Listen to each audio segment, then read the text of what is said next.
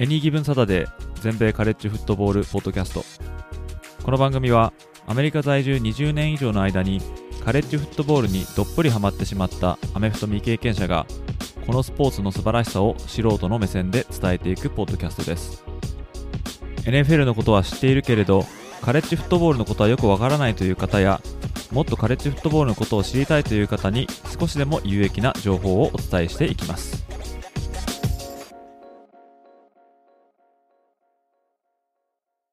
皆様ご機嫌いかがでしょうか？こちらは全米カレッジフットボールファンサイトエニーギブンサタデーがお送りするポッドキャストです。1ヶ月ポッドキャストチャレンジ。第30日目の今回はいつものようにチーム紹介となります。今回で26チーム目となるのはカリフォルニア大学です。今回のエピソードでもマーチングバンドによるファイトソングを少しだけご紹介いたしますのでそれをお聞きになりたい方は、ぜひ Spotify のアプリでこのエピソードを聞いていただけると幸いです。それ以外のアプリで聞かれる場合は、そのファイトソングのパート以外はすべて普通に聞くことができます。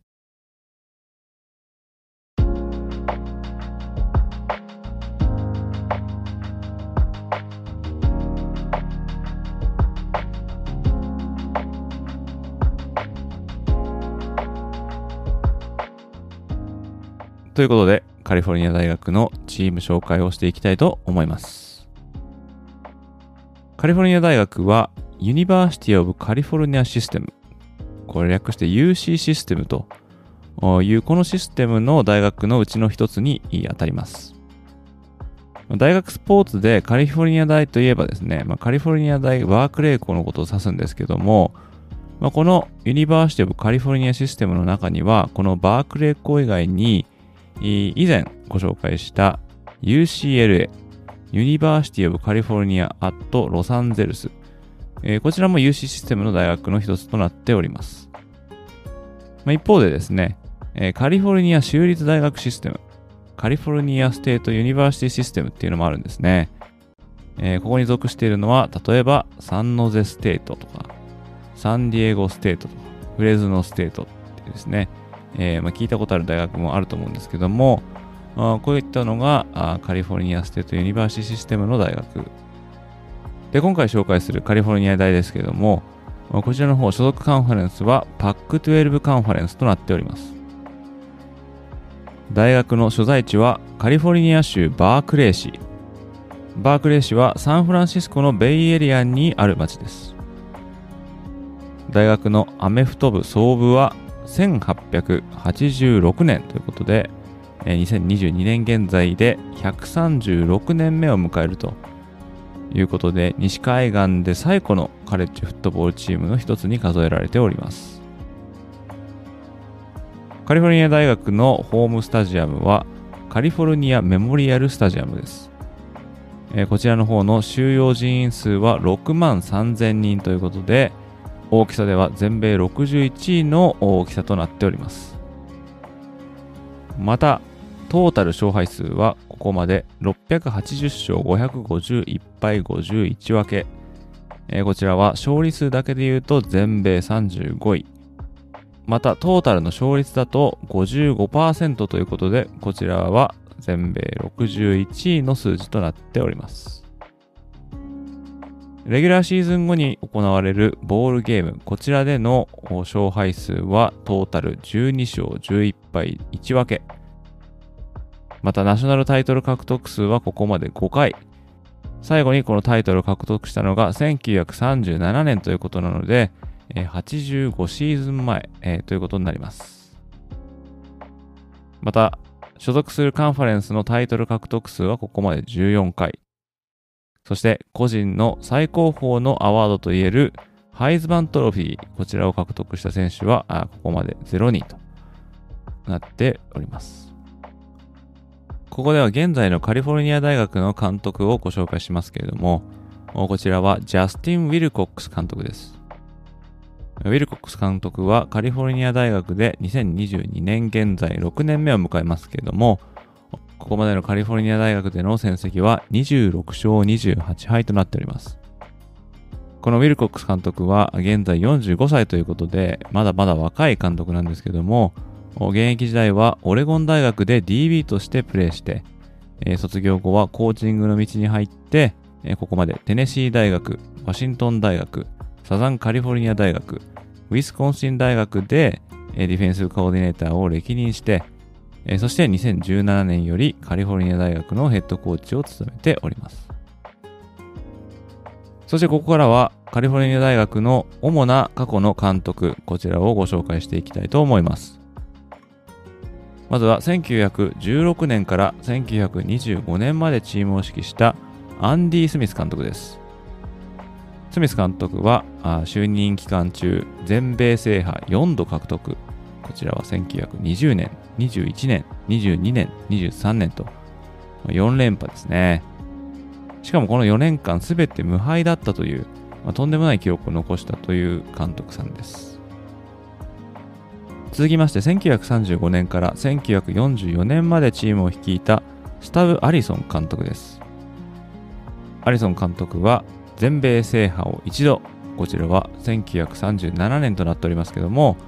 このナショナルタイトルがカリフォルニア大学の最後のナショナルタイトルとなっております。そしてこの1937年のチームは、まあ、しばしばサンダーチームと呼ばれまして、まあ、カリフォルニア大学フットボール史上最高のチームと言われております。続きましてご紹介したいのは、1947年から1956年までチームを率いたバビー・ワルドフ監督です。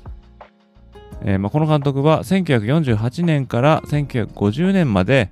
その当時所属していたパシフィックコーストカンファレンスを3連覇、あこういった記録を残した監督です。えー、しかしですね、そこから長いことカリフォルニア大学は不遇の時代を過ごすんですけども、まあ、そんな大学に転機が訪れたのは、2002年に就任したジェフ・テッドフォード監督の存在です。テッドフォード監督は2012年まで11年間カリフォルニア大学を指揮しましたが、まあ、それまで当時のパック10、え、後のパック12ですね。こちらのカンファレンスで、ま、言ってみればお荷物扱いされていたカリフォルニア大学を戦えるチームに改革しました。2006年には1975年以来のパック10カンファレンスのタイトルを獲得。また、テッド・フォード監督は優秀な QB 育成コーチとしても知られております。例えば、彼の教え子の中には、トレント・ディルファー、カイル・ボラー、アーロン・ロジャースという、まあ、カリフォルニア大出身の QB もいるんですけども、その他にかつての教え子の中には、オレゴン大学のジョーイ・ハリントン、同じくオレゴン大学のアキリー・スミス、そしてフレズノ州立大学のデビッド・カー、まあ、こういったあ NFL でも活躍した選手たちを大学時代に育てたと、まあ、そういう名 QB 伯楽です。続きまして、えカリフォルニア大学の過去の主な選手をご紹介していきます。まずは、ダラスカウボーイズ、ニューヨークジャイアンツ、デンバーブロンコスでプレーした QB のクレイグ・モートン、ニューオーリンズ・セインツとサンディエゴ・チャージャーズでプレーしたランニングバックのチャック・マンシー、ニューヨーク・ジェッツでプレーしたワイドレシーバーのウェスリー・ウォーカー、主にアトランタ・ファルコンズでプレーした QB のスティーブ・バートカウスキー、ピッツバーグ・スティーラーズ、タンパベイ・バッカニアーズ、ジャクソンビル・ジャガーズでプレーしたラインバッカーのハーディ・ニッカーソン、1997年のドラフトで1巡目でインディアナポリスコルツ入りしたオフェンスラインのタリク・グレン、1997年のドラフトで1巡目にて、えー、カンザシティチーフスに入ってその後アトランタ・ファルコンズでもプレーして、13度のプロボールに選出されて、えー、そしてタイトエンドとしてリーグ史上最多の補給数、レシーブヤード、タッチダウン数を誇る、まあ、レジェンドともいえるタイトエンドのトニー・ゴンザレス。オークランド・レイダースやフィラデルフィア・イーグルスなどでコーナーバックとしてプレーして、現役引退後に俳優の道へ進んだナムディ・アサムワ。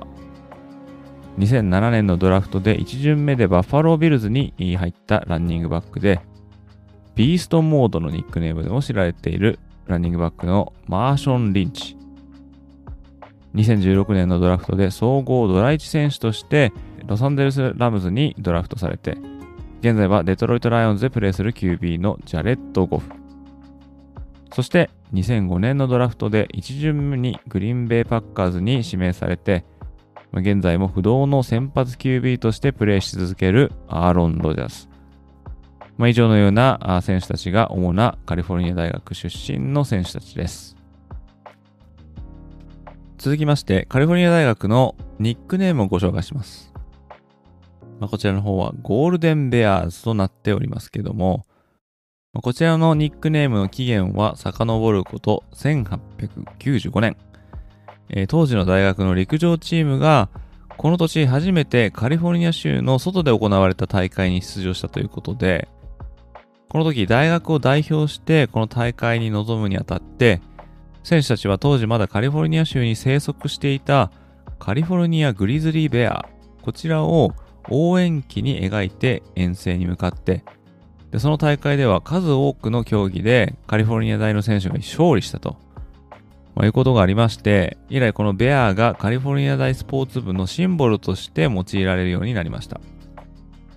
1920年代にこのカリフォルニアグリズリーベアっていうのは絶滅してしまったんですけども、この種のクマは金色に見える毛をまとっていたために、後にゴールデンベアという名前が採用されるようになったと、まあ、そういった経緯があるようです。次に紹介したいのはカリフォルニア大学のマスコットです。えー、彼らのマスコットの名前はオスキー。OSKI と綴りますけども、まあ、こちらは着ぐるみのクマですね。まあ、かつては本物の子グマがその役を買っていたんですけども、まあ、動物愛護の観点で着ぐるみのマスコットにまとって変わられたんですね。でちなみにこのオスキーという名前なんですけども、まあ、こちらは1920年代頃から使われ始めたカリフォルニア大学の掛け声であるオスキーイエール。これが由来になっているようです。まあ、実際このオースキーが何なのかっていうのは、まあ、現在まで不明なんだそうですけども、まあ、現在はこの掛け声自体があまり使われていないということです。続きまして紹介したいのはカリフォルニア大学のファイトソングです。こちらは Fight for California こういう曲になってるんですけどもこちらの方は冒頭でご紹介した通りに Spotify のアプリを使って聴いてらっしゃる方のみ30秒間だけこのファイトソングをお聴きになることができます。もしこのエピソードを Spotify 以外で聞いてる方いらっしゃいましたら、ぜひ Spotify の方でこのエピソードを探していただいて、えー、聞いていただけると、この Fight for California の方をご視聴いただけます。えー、もしそれ以外のアプリで、えー、聞いてらっしゃる方は、このファイトソングの部分はスキップされて次のセグメントに飛ぶことになります。ということで、えー、ファイトフォーカリフォルニア、カリフォルニア大学のファイトソング聴いてください。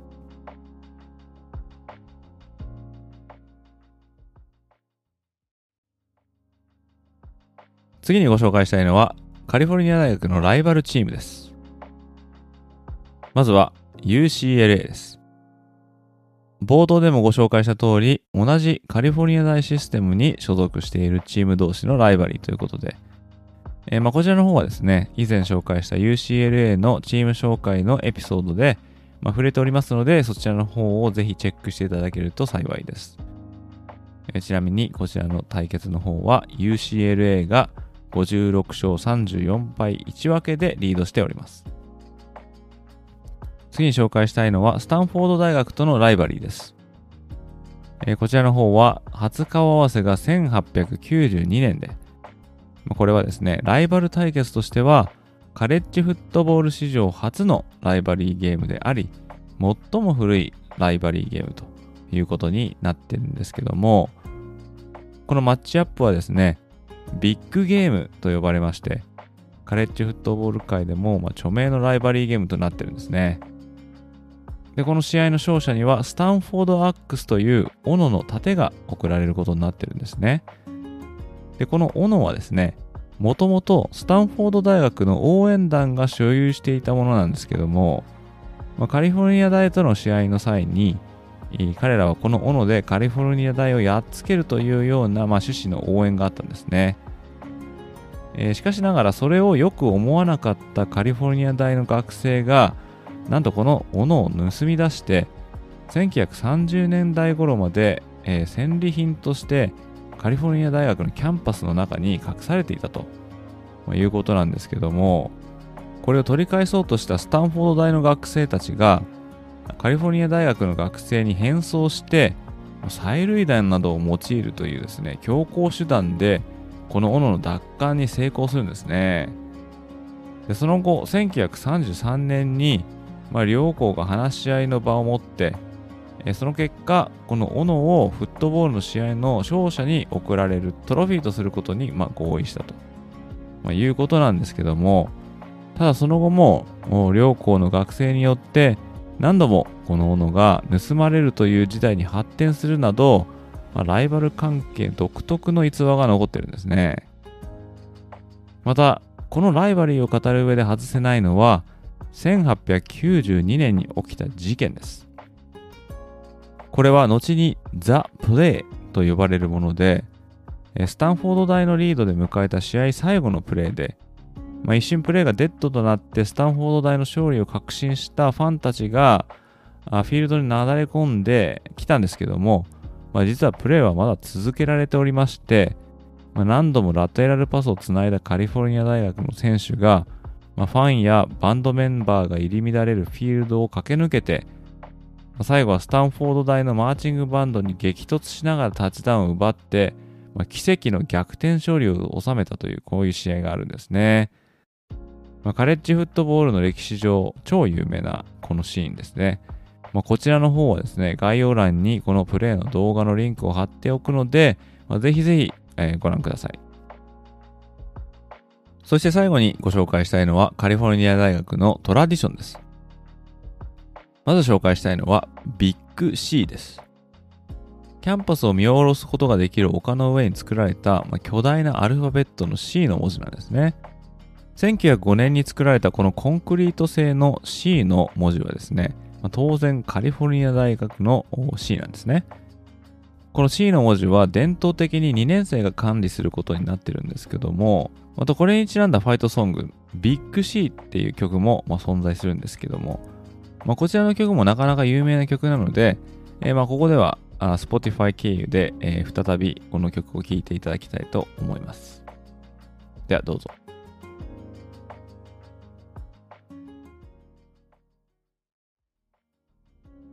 そして次に紹介したい、えー、カリフォルニア大学のトラディションはタイトワッドヒルです。カリフォルニア大学のホームスタジアムであるこのメモリアルスタジアムを、まあ、覗いてみるとですね、まあ、他とは少し違う光景を目にすることができます。それはスタジアムの東側にそびえる丘なんですけども、まあ、ここはスタジアムの外にもかかわらず、フットボールの試合をタダで観戦できるという、まあ、地元では有名なスポットなんですね。それがタイトワットヒルです。この場所からはスタジアムだけではなく、バークレー市、さらにはサンフランシスコのベイエリアを一望できるという場所なんですけども、この場所がファンの憩いの場所となったのは1920年代からということらしいんですけども、まあ、この伝統は100年間も続いているということになります。2006年にはスタジアムの拡張に伴いこのタイトワッドヒルが消滅の危機に直面しますけども、なんとファンたちが団結して法廷まで持ち込んで勝利して、この伝統は守られるようになりました。またこのタイトワッドヒルのすぐ横には、カリフォルニアビクトリーキャノンという大砲が設置されています。カリフォルニア大学がスコアした時とか、ま、試合に勝った際には、このカリフォルニアビクトリーキャノンの空砲が轟くというのもカリフォルニア大学フットボール部に伝わる有名なトラディションとなっております。ということで、ここまでカリフォルニア大学のチーム紹介をしてまいりました。カレッジフットボール創世期には西海岸の尾として名を馳せたカリフォルニア大ですけども、ナショナルタイトル4連覇を達成した1920年代には、その強さから東海岸のチームたちもまあ、彼らの存在に一目置いていました。またスタンフォード大や UCLA との火花を散らしたライバリー関係も相まって、学業にも秀でているカリフォルニア大学は、当初から強力なブランド力を誇っていたんですね。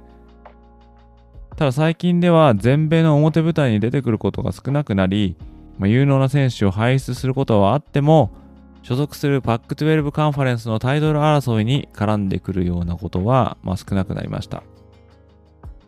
まあ、歴史や伝統あふれるカリフォルニア大にとっては、リクルーティングなどにおいて同じカリフォルニア州にあるサザンカリフォルニア大や UCLA、並びにスタンフォード大などと争わなければならず、そのバトルにおいてなかなか思ったような成果を上げることはできていません。しかしながら、個人的には学業に秀でているスマートな選手たちが、文武両道を体現しながら、まフットボールの名門と言われる大御所たちの足元を救うような場面をもっと見てみたいと、ま思ってしまいますね。まそれは確かに難しい注文だとは思いますけども、カレッジフットボール界には、まあ、こういった過去の栄光の歴史を持つ古豪たちもパワーバランスが一新してしまった、まあ、現在のカレッジフットボール界で未だに上を目指して戦っているという現実があるということを少しでも知っていただけたら幸いです。ということで、ここまでがカリフォルニア大学のチーム紹介となります。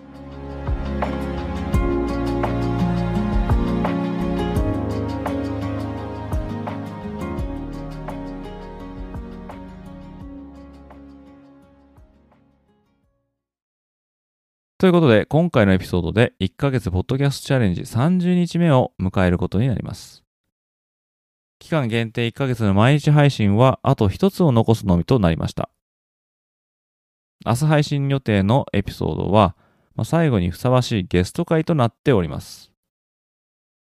ということで、えー、ここまで26チームのチーム紹介のエピソードを配信してきましたが、まあ、いかがだったでしょうか？チームの選択は、カレッジフットボール史上最も勝利数が多いチームから順に紹介し、まあ、途中からはリクエストをいただいたチームをピックして、チーム紹介をさせていただきました。今回で1ヶ月ポッドキャストチャレンジとしてのチーム紹介エピソードは、まあ、一旦終了させていただきますけれども、まあ、FBS には130チーム以上が所属しておりまして、まあ、当然ながらその5分の1程度しかま紹介できなかったということになります。ま、リスナーの皆さんの中には、私の推しチームエピソードが配信されなかったと、まあ、残念に思う方もいらっしゃるかもしれませんけれども、まあ、残りのチームはいずれ将来的にまたどこかで配信したいと思っております。まあ、いつになるかはわかりませんけれども、必ず全チームの紹介をいたしますので、どうか気長に待っていただけると幸いです。またここまで毎日配信を実験的にやってまいりましたけれども、まあ、個人的にもいろいろ勉強させてもらって、えー、まあ後半かなりきついチャレンジとなってしまいましたけれども、まあ、やってよかったなと感じております。まだもう1エピソード残ってますけども、ここまで毎日聞いてくださったリスナーの皆さん、本当にありがとうございました。2022年度シーズンもいよいよ開幕間近で、シーズン中も、まあ、なんとかポッドキャストを定期的に配信できればいいなと思っておりますので、まあ、そちらの方も引き続きよろしくお願いいたします。今回も最後まで聞いていただきありがとうございました。このポッドキャストをもっとたくさんの皆様にお伝えするために、もし面白かったと思っていただけたら、このエピソードの告知ツイートをぜひリツイートして拡散に協力していただけると非常にありがたいです。また、Apple Podcast で視聴されているリスナーの方は、ぜひぜひ感想をコメント欄の方にお願いいたします。Spotify や Google Podcast、Amazon Music で視聴されている方は、ぜひ高評価の星の方をなるべく多くつけていただけると嬉しいです。リスナーの皆様と一緒にニッチなカレッジフットボールの世界を少しでも多くの方に知ってもらえるよう、今後もポッドキャスト、ライブ配信、ウェブサイトでコンテンツを発信していきますので、皆様よろしくお願いいたします。それでは次回のエピソードでまたお会いいたしましょう。どうもありがとうございました。